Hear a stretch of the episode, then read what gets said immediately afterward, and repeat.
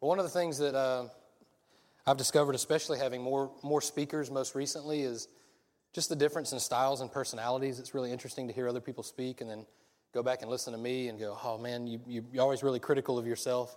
Um, but at the same time, you kind of discover kind of who you are and how you teach or preach or whatever. And I think what I've discovered is, uh, I guess a lot of, of what I like to teach are questions that I have. I come from a why, always why. And even before I got saved, I was kind of a why guy. Like, why, do, why does everybody do the things that they do? Why? I was always curious about things. When I was little, I would take everything apart. My mom hated it, but I would take everything. I didn't always put it back together, but I would always take it apart. So if I got a toy, I would take the motors out and I would figure out how they worked and I would try to make something else out of it. But I always want to know how everything worked and, and, uh, and why everyone did the things that they did. uh, like I said last week, I'm not a creeper, but I do like to watch people sometimes because it's kind of funny. it's, it's, it's usually entertaining. It can be it can be encouraging. It can be depressing. You just never know what you're going to get when you watch people. But I'm always curious in why people act the way they do and why they do what they do. And, and it didn't change when I, when I began to, after I was born again and began to understand um, and read through Scripture. I was having to play catch up. I was 20 when I got saved, and I had never really read the Bible. I didn't know much but, but just hearsay of, of Christianity or church or the Bible. And so everything was fresh and new to me, and I was really excited. And, and uh, a lot of what I did is I, I, I did as much reading as I could, but I listened to a lot of pastors that were preaching, which was not bad, and I learned a lot from them. But I also learned some, some bad habits and some more. Uh, some more, I guess you'd say, ritualistic or religious practices that weren't necessarily in Scripture. And there were some real common ideas, and so I tackle a lot of those, and that, that seems to be some of, I guess, my style or the way that I teach. And so, same thing about question everything. I want to question, what is this, and what does it look like? And a lot of the times when I, when I do, I end up finding that some of the things that I was taught were right and were really good, and some of them were way off, like way, way off. And, and I thought, and, and I always question, I question myself, well, it can't, I can't be getting something that these people who are much more intelligent than me did not get. Um, and then I go back and see how even a child could get it, and I go, okay, maybe I do get it, and they're overthinking it. Um, and so where I ended up and what I've been thinking about and praying about and talking about all week is uh, where to gold at. That's what I named this sermon. Where to gold at. Y'all remember the Crichton Leprechaun? Nobody? Just me? Come on, guys. Where to gold at. Treasures in heaven is what it's really called, but I like where to gold at better. Treasures in heaven. What do you guys think treasures in heaven are? We're going to have a little bit of a discussion today. We may get a mic out here in a minute, but I'm going to throw some stuff out. What do you think treasures in heaven are? What have you heard? What have you heard treasures in heaven? Okay, yeah, yeah, let's back up, back up. Because y'all might get to the end and I got nothing to say. What, what, do you, what do you think some, maybe some misconceptions, or what have you heard, or what's a, maybe a politically correct uh, Christianese version? What are, what are treasures in heaven? Stars in your crown. Stars in your crown. Where does that come from? Does anybody know? Because I looked and I couldn't find that. I, I could not find anything that specifically said we will get. You've got it's a it's a combination. You've got the. Um, I saw crown. You have the picture of, of Christ before the glassy sea, and all the saints throw their right. I saw that. Okay. So then you, there are other crowns that have stars in them, and it's generally accepted that the more stars that are in the better the stars are. So the idea is, and it's, it's like if you listen to someone explain it, they grab a bunch of scriptures and, and piece them together. It's it's a leap. together. That's all I could find was a huge leap. And exactly. But yeah, that's where that comes from. And the idea is specifically, the more people you get to walk down the aisle, sign The the pledge card, The more jewels are. the more the more jewels or stars are in your crown, and the happier you on that day, so that you have more to give back to Jesus when you throw your crown before the glassy sea. That's your treasure.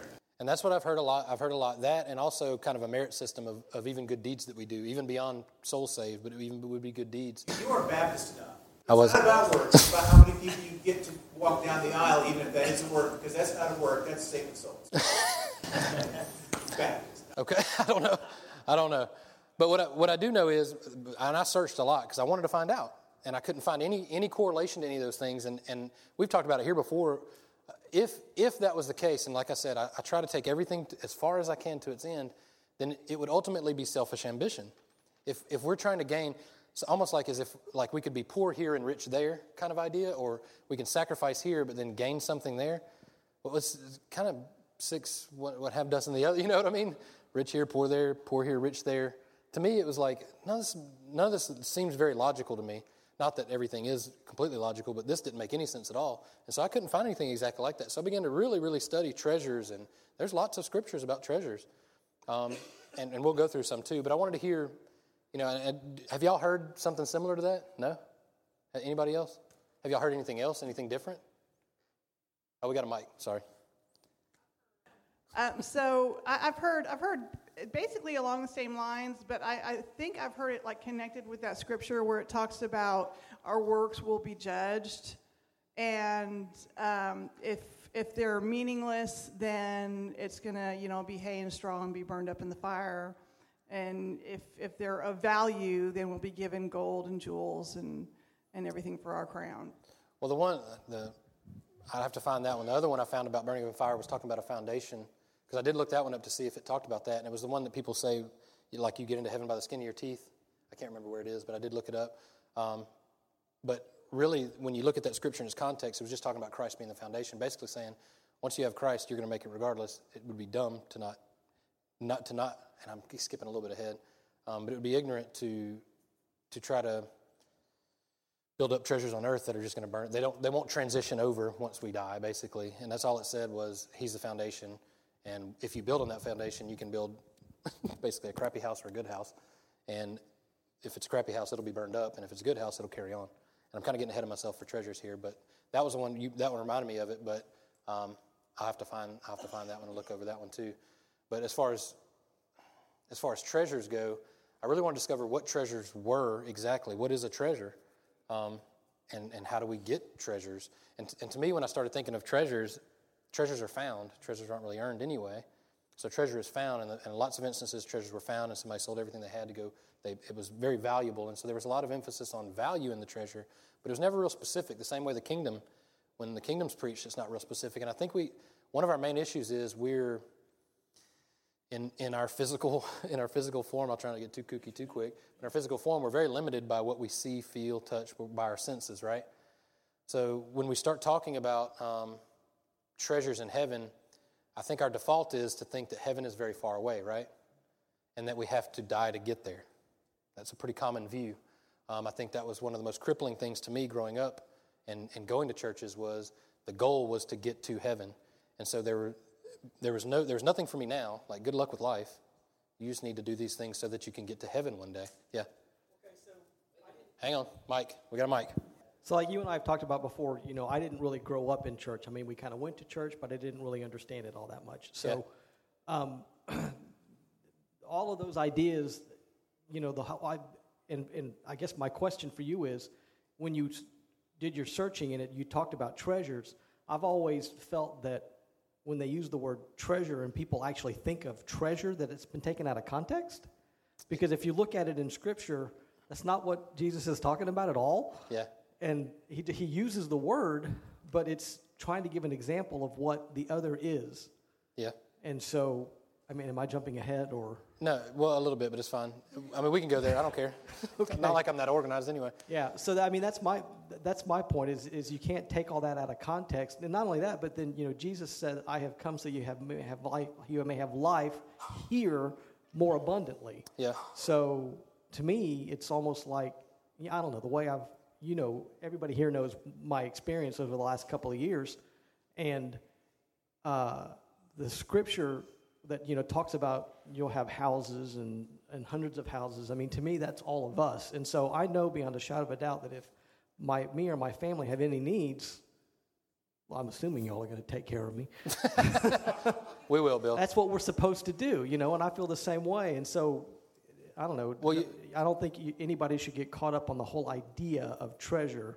Well, you, you, you are skipping ahead a bit, but the definition does anybody know the Greek definition of treasure? I didn't. It, me, it messed up my whole sermon. I had it all planned out, and then I looked it up, and I was like, oh, that hurt a little bit. Sunburnt. uh, the, the definition in the Greek is basically storehouse. So it's not even the thing, but it's actually the, the all, it's, it's it's more, com- it's more complex but more simple. It, it's, uh, it's not just things. It is. It is. And it's, it's, it's much more beautiful, to be honest. So it's not, so, so treasures actually means storehouse. So it kind of goes along with the whole house thing. It goes along with the kingdom thing that we already understand. So let me back up so we can go forward. Uh, so we talk about the kingdom of heaven or heaven. Um, heaven's, and here, let's see if we can start here. So Jesus, when he was here, said, The kingdom of heaven is here. Right. And then he went away, and then he's saying, Your treasure is in heaven. So It came back. is back. he not the treasure? Yeah. Am- Right? I don't know. Wait, what's the question? Is he the treasure? Is Jesus the treasure? Yeah. Yeah. At the beginning, remember, This is fun. rem- remember what we have primarily defined through Scripture as a series of covenants. Yeah. And, and now we are living in the superior covenant. Uh-huh. And we also know that God is consistent throughout. But he told Abram at the beginning of the first covenant, he said, Fear not, Abram, I will be your shield and your exceedingly great reward. The definition of the value received is we receive God Himself. Jesus is Emmanuel, God with us. So the promise that Abram received from God, I will be your exceedingly great reward, was fulfilled in Jesus. And so the if heaven is on earth, it is God with us. And so our treasure is our reward, which is the relationship with the Father. Yes. So it's a Did I skip to the end? no. You skipped to the middle, so we're still good. We're still good. I love it when y'all preach my message for me. This is fun. Seriously, like this is awesome. Think about this for a minute before uh, somebody else. We got somebody else. Yeah. Okay. Well, let me let me get to this, and then uh, well, go ahead. Go ahead. Go ahead. You might get to it before me. That's cool. I, I'm just reminded every time we talk about this about the prodigal story when the father said to the oldest son, All that I have is yours. Yeah. And if you, I used to think, What should we have? But I started thinking, What does God have? and that's where you're blown away. Yeah. Man, that's good. Right. Soak up that a little bit. Here, and those go to, those go hand in hand. What you guys both just said.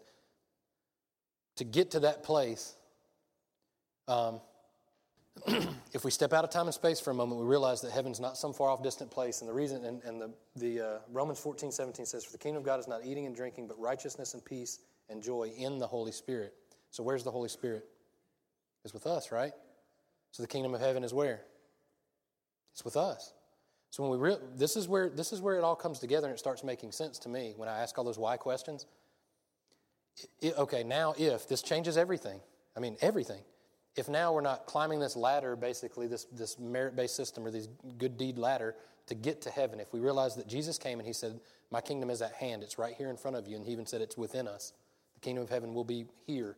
So He didn't just He died for our sins, yes, but then we don't stop there. He rose, he ascended, he came back and he gave us the Holy Spirit. The Holy Spirit encompasses the kingdom of heaven. It's the whole temple thing we've talked about, God and man together. They're, they're intertwined. It's like, it's like DNA, it's like together. So when, you, when you're born again, now you're, it's God with us, just like you were saying. So this is the, the reality now that we operate from, not towards. So when we realize where heaven is, where, where our spirit is, when we think about dying a physical death, it's just a transition where we get a new body, but our spirit continues on. Does that make sense? So when we when we find this inter, intertwined, I guess this this life, this treasure in Christ. Okay, let me back up a little bit. What was the problem? What was the issue that we needed Jesus for? What did we, what was our problem? Death, sin. What did that cause? What was our issue though? Separation from God. That was our problem. We were separated from God. What we needed to get back to God, Jesus made that possible. So we're restored, right? So the goal for the Christian is restored relationship with the Father. It's not just to go to heaven. Heaven's a natural byproduct of the King, who we now are in fellowship with. Okay? We following along? So now, when we're born again, we're our relationship with the Father is now reinstated through Christ Jesus. So now, what is in our hearts is essentially the kingdom of heaven is in our hearts. So now, this is the place we operate from when we talk about treasures. Where do we? Where are the treasures? Where? Where does? I haven't even got to the scripture yet. I got eight pages of scriptures talking about treasure, and we, I hope we get to them. They're really good. Um, let, us get to some. Let's just hit in some scriptures real quick, and then we'll, we'll get back to discussing it. Um, this is the, the first verse that really got me thinking was Matthew 6 19. This is the one a lot of people take out and just talk about and don't look at it in its context. Matthew 6 19 says, Do not store up for yourselves treasures on earth where moth and vermin destroy and where thieves break in and steal, store up for yourselves treasures in heaven where moths and vermin do not destroy and where thieves do not break in and steal. For where your treasure is, there your heart will be also. It's a big clue right there. Where your treasure is, your heart will be also, because your treasure, the treasure is in your heart. Because you will want those treasures because your heart will desire those same treasures. When God says, I will give you all of your all the desires of your heart, how can he do that? He's not talking about things. He knows what your real desires are, and they're of him. His desires are your desires now. So when he says, I will give you all the desires of your heart, he's not saying, I'll give you a big house and a nice car. Um, he's saying, I know what you really want and I know what you really need. And it's not just a house and a car. Those things are good, but they're not as good as what I can give you. And so when, when, when we talk about treasures and we talk about storehouses, it's, it's like a natural progression to see the kingdom again. It keeps drawing us back. You can't get away from it. it's, the, it's, it's much more much more multifaceted than we can think of as just being things or uh, things that we do or things that we can attain. Does that make sense? It's, it's much, much greater than that. Um, I'm not going to get, I had some things that were some rebuttals that you could kind of argue back and forth, people talk about. Um, but I'm not going to get into those because we don't have time and it's, it's not really worth I'm not trying to argue. Um, it, does, it, it, takes zero faith to operate um, from law or rules and regulations. It, it takes zero faith to operate. It's pretty black and white, right? Do this, don't do that do right, don't do wrong, right? It's pretty straightforward. Uh, law is, is, pretty clear and does not, it takes zero faith to operate in that system. You, it's very difficult to do, but it takes zero faith to do it.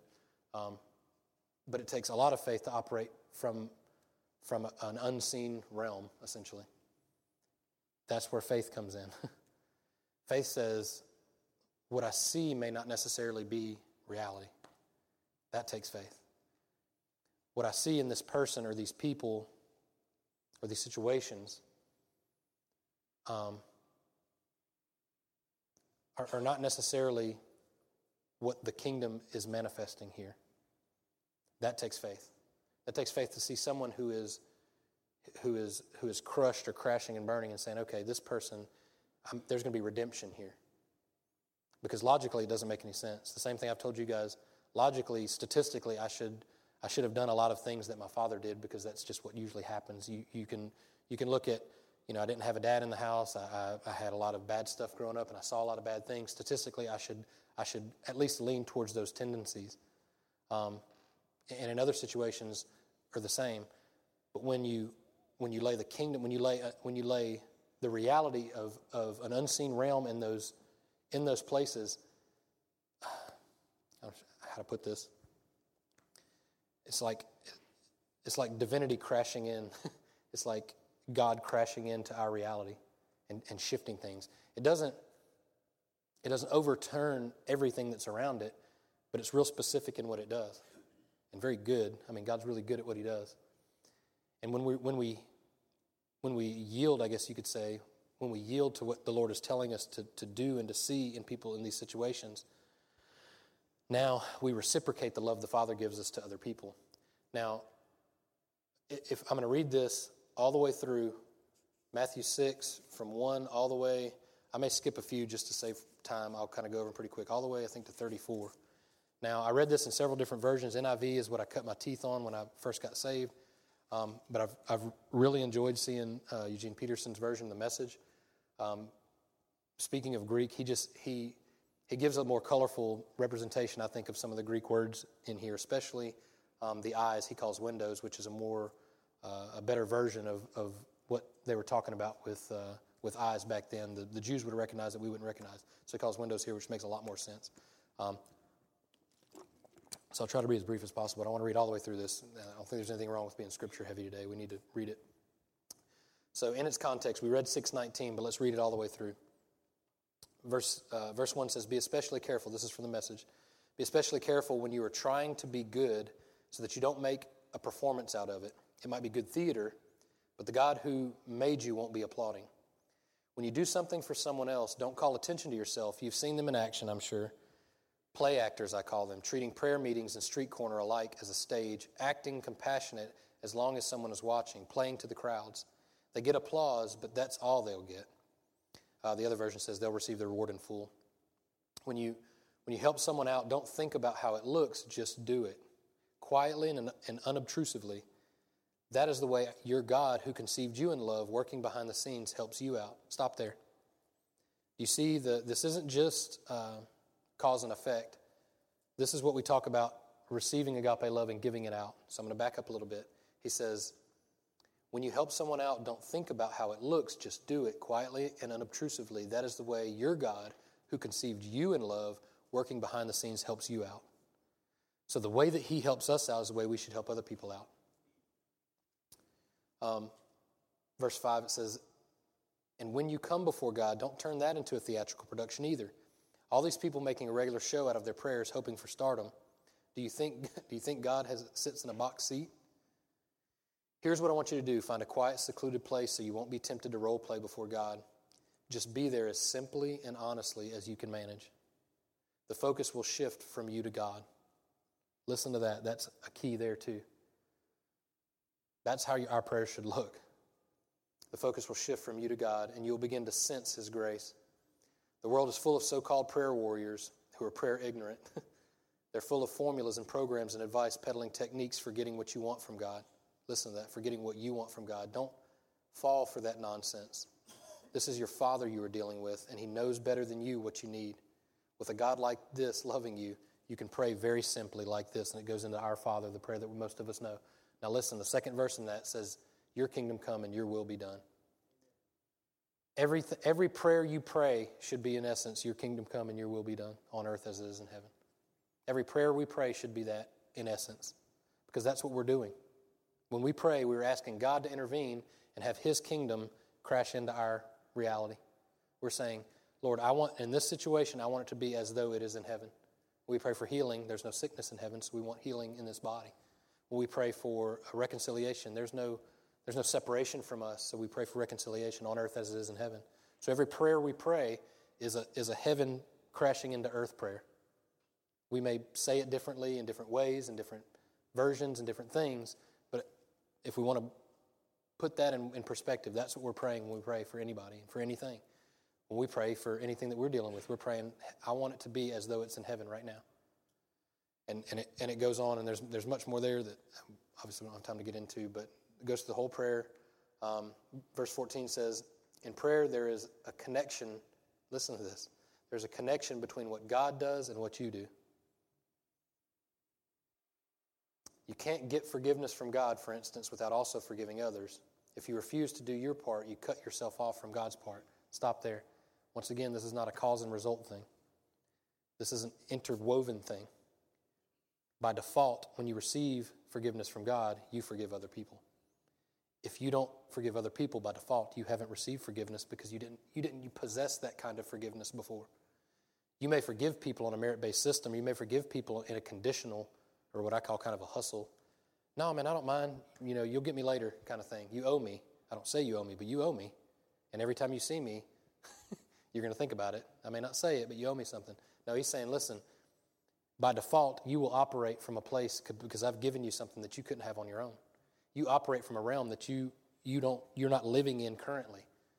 So he's saying, listen, when, when you forgive people, you are ushering heaven and earth. when you love people, you are demonstrating what heaven looks like.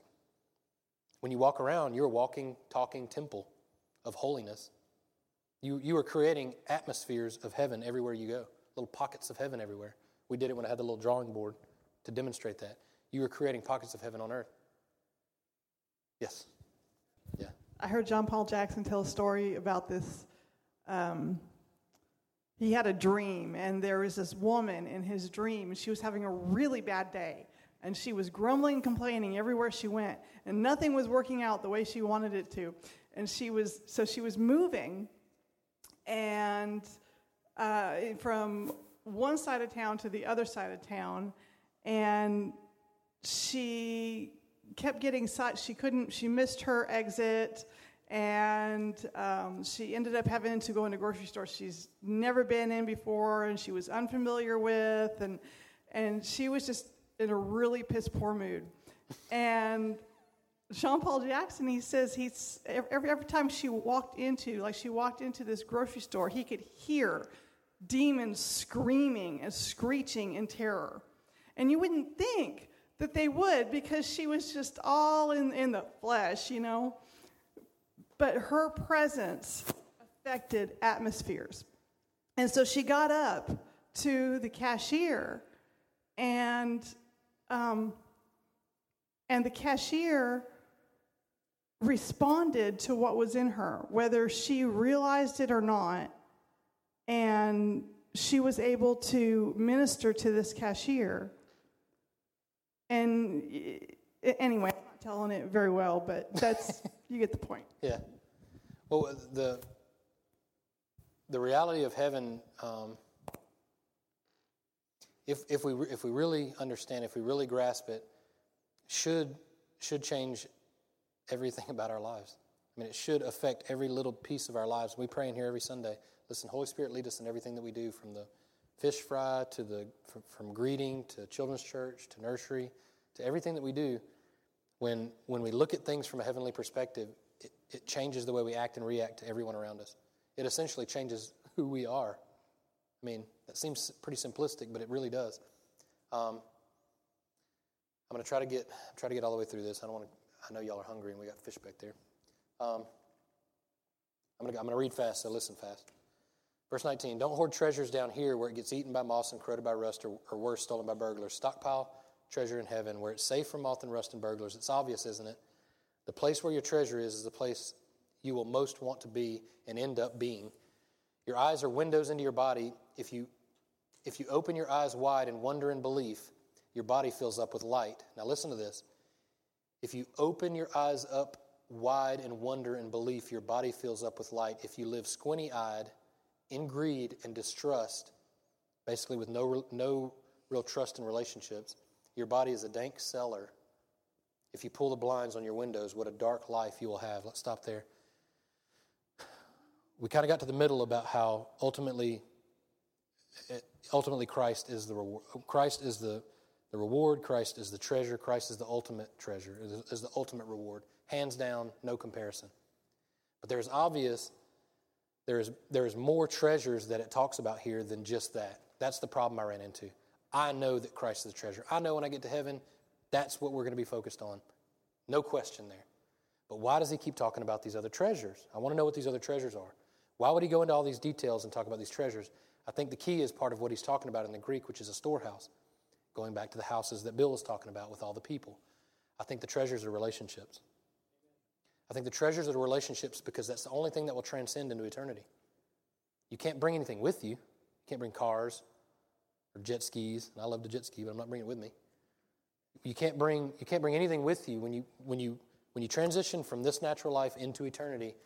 The only thing that I believe you're going to see is other people and relationships you've either, you've either helped. And it kind of goes back to the, the beginning of the thing, we talk about jewels and crowns. Now, maybe it is salvations. Maybe it is people that you've brought into reconciliation with God, and I don't have any problem with that. But I don't believe it's a merit system where we're going to have a bigger mansion than somebody else. That doesn't fit with anything else that through Scripture. I don't think that people that um, people that either however you want to call it, won more souls or, or, or brought, I'll say, brought people into reconciliation. I, I believe those will be jewels, but I think that the relationships themselves will be the jewels, not just that we will gain something from it when we get there. Does that make sense? It's the joy because it said right there that the kingdom of heaven is the, the joy, the peace, and the righteousness in the Holy Spirit. So to me, that all wrapped up together is the rewards that we're going to get. And, and there were, uh, I was talking to somebody about it and they mentioned something about, well, I don't think we're going to know people because there's some scripture that talks about wives want other husbands. I was like, okay, let me find it. And I found it. It was the, and I didn't have time to get to it, but y'all have probably read it. The, the the Sadducees or the Pharisees were trying to challenge Jesus. Okay, well, this guy died, and this guy had this many wives. Well, whose wife is going to be in heaven? And all Jesus did say, well, he wasn't saying that you won't recognize or you won't know your wife or husband. Basically, he said, you guys have no idea what you're talking about. When you get to heaven, it's not going to be like it is here. Won't, we won't take people in marriage or, or not in marriage. It's just going to be different, is all he was saying. It's not going to be the same as it is here. And so I believe you very much. There was, and I could give you a list if you want to get with me after. There's a list of where plenty of people recognize people when they we reckon, people recognize Jesus when he came back with his heavenly body. It took him a little bit, and oh, think about this. They recognized it in the spirit. It took them a little while, but then they're like, okay, no, I recognize you in the spirit. And that was probably that was paramount for the disciples probably to start getting that because they were so. God transfiguration. They know? I, I, I promise they had never seen Moses and Elijah. Right, yeah, exactly. They recognized him. That was one of the things on the list that I made. Yeah, we, we will, I think we will very much recognize each other when we get there. I have no doubt. Why? And, and here's another reason. Why would, you, why would Jesus spend so much time talking about loving one another if we wouldn't recognize each other when we get there?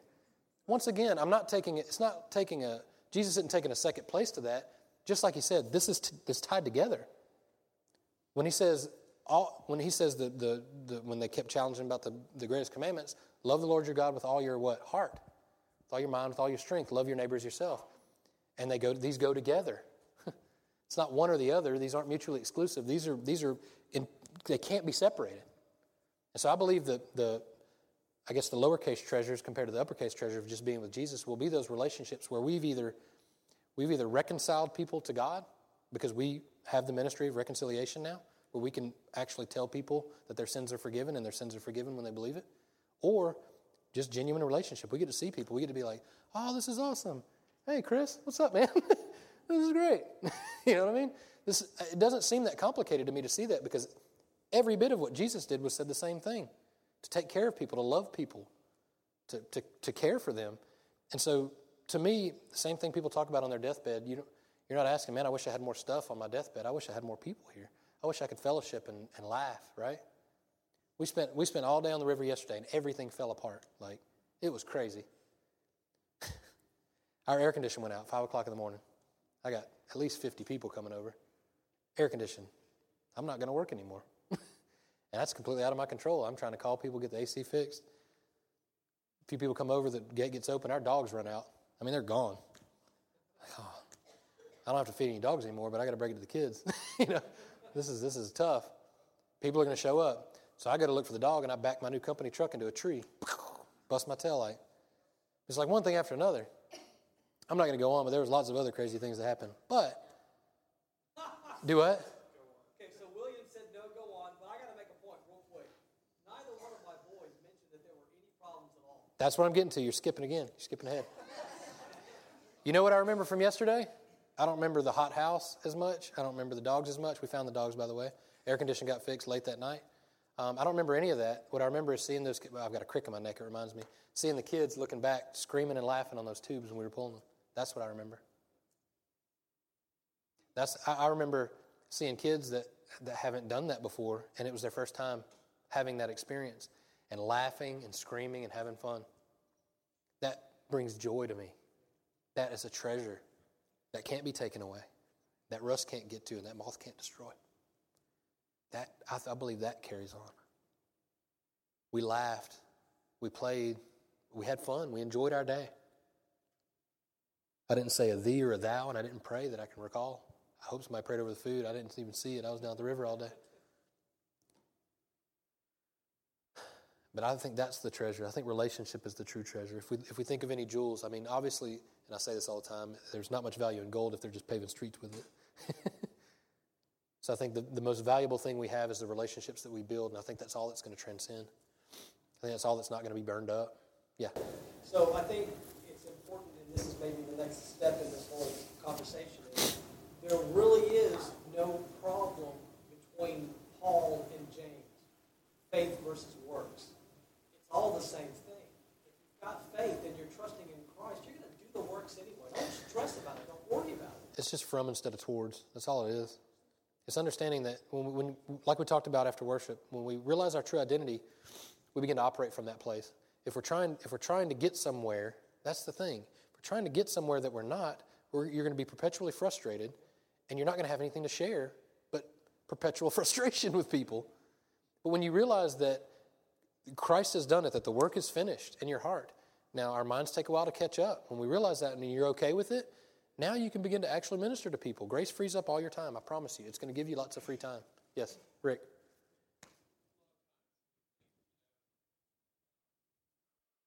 Hang on, we got a mic coming up, sneaking up behind you. All right. A lot of times we think in terms of righteousness or works or acts of goodness that they're ours. Now, in the sense of being human, they are, but where do they come from? And the true uh, things that won't be burned away, so to speak, are the things that come from the heart. That you trust by faith in God that it's going to be like a seed that pl- is planted forever.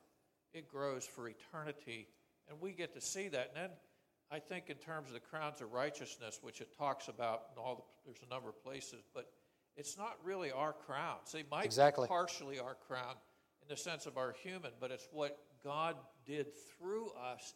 And then the, the playing field is totally leveled at the point we give it away because we know only God gave it to us in the first That's place. right. And He allowed us to receive that particular blessing. Yes. And I'm so thankful that this church exists. that has a, a great spirit here. And Justin, I really appreciate all the things you're bringing out. Thank you, Rick. Well, go and, and springboarding that, I'm going to finish this up real quick. Verse 27, it says, Has anyone by fussing in front of the mirror ever gotten taller by so much as an inch? All this time and money wasted on fashion, do you think it makes that much of a difference? Instead of looking at the fashions, walk out into the fields and look at the wildflowers. They never primp or shop, but have you ever seen color and design quite like it? The 10 best dressed men and women in the country look shabby alongside them. If God gives such attention to the appearance of wildflowers, most of which are never even seen, do you think don't you think he'll attend to you, take pride in you, do his best for you?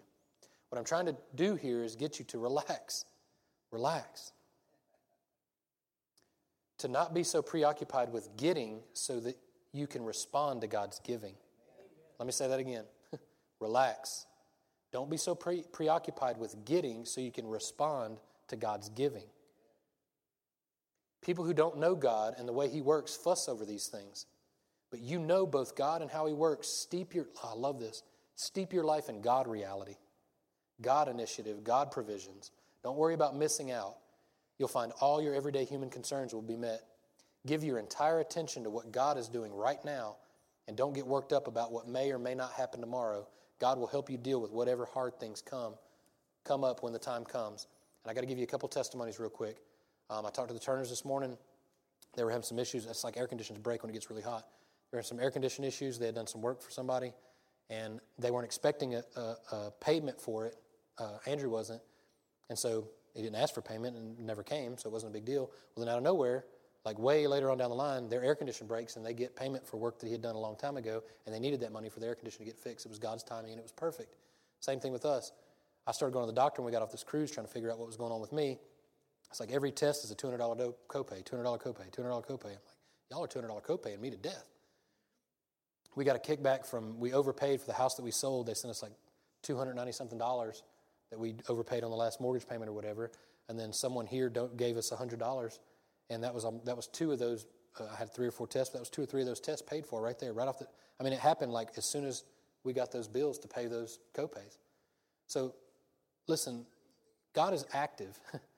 he is He is working in and through you all the time, and so it's it's it's His timing that we need to be in tune with, not ours. If we focus on, and this was some some discussions I get in with other people, we focus on sin and problems and circumstances. You will be at those mercies. You'll be at the mercy of those things. We focus on the solution, which is Christ, then you're at mercy at, at what He has to give you. And He says right here, chill out, relax. I got this. You, you can calm down now. Look at the lilies. Look at the birds. They're not. They're not. They don't have you know a, a, a game plan. They just get up and eat, and they fly around. It's amazing. I will I'll end with this. This is Colossians three two. This is one of my favorite uh, scriptures. I'm using a lot of message today, but I love this scripture in the message. Colossians three two says, "Don't shuffle along, eyes to the ground, absorbed with things right in front of you. Look up and be alert to what's what is going on around Christ. That's where the action is. See things from His perspective." So when we recognize that, that there is something else going on besides what we see, feel, touch, and hear, then we, we can begin to operate from that place, not trying to gain something that we already have. We can actually see that we can, we can do things that are supernatural, not of our own ability, but because we carry Christ with us everywhere we go. If we pay attention to what He's doing, then we can just freely operate from that place. It's, it's so much less stress, I promise you. So much less stress. When you say, Lord, what do you want me to do in this situation? And He says, do this. And you go, okay. Duh. I mean, this is not complicated. It's, it's being receptive to what Christ is doing all the time and not trying to over, overthink everything. So, briefly, we'll get back to the original thing. I know I skipped a bunch of stuff in here, but you guys get the point. And you guys preached most of the message. So that was cool. Um, I think the reward is, is relationship. Our restored relationship with the Father is the ultimate reward. It's the ultimate treasure. Nothing will supersede that. No problem there. I think any other reward that we see in heaven will be any any form of relationship that God wants to call it that in that treasure, in that storehouse for us. Because I think it's the only thing that, that that won't be left here, that won't be burned up or left. It's the only thing I think that can transcend, eternity. Stand with me. We'll pray and we will get you all five loaves and two fish. I don't know if there's any loaves back there. We'll get you tartar sauce and fish. Father, we just uh, we, we thank you for this uh, beautiful day, Lord. We thank you for, for everyone that's been working back there as, as we've we've been in here um, just enjoying the fellowship and your word um, and your Holy Spirit, Lord. We just uh, we thank you for all those that have been back there frying fish and preparing it for us. Lord, I just thank you for their hearts for, for missions, for Honduras. Um, Lord, that this will be, will be blessing them and benefiting them. And, and uh, Lord, I, I pray for even the kids and, and the team and the translators and everything that are going to be affected, that this is, we can just be a small part of it, um, Lord, but it's, it's going to produce such a giant crop when it gets there, Lord, that we know that, that you, you are already preparing those places and those hearts of those kids right now. So we just thank you for that. Father, help us to be the light. Lord, help us to to see things the way that you see them, Lord, to uh, to just uh, just submit ourselves to your reality and your truth and our identity in you every day and every moment of our lives. In Jesus' name, Amen.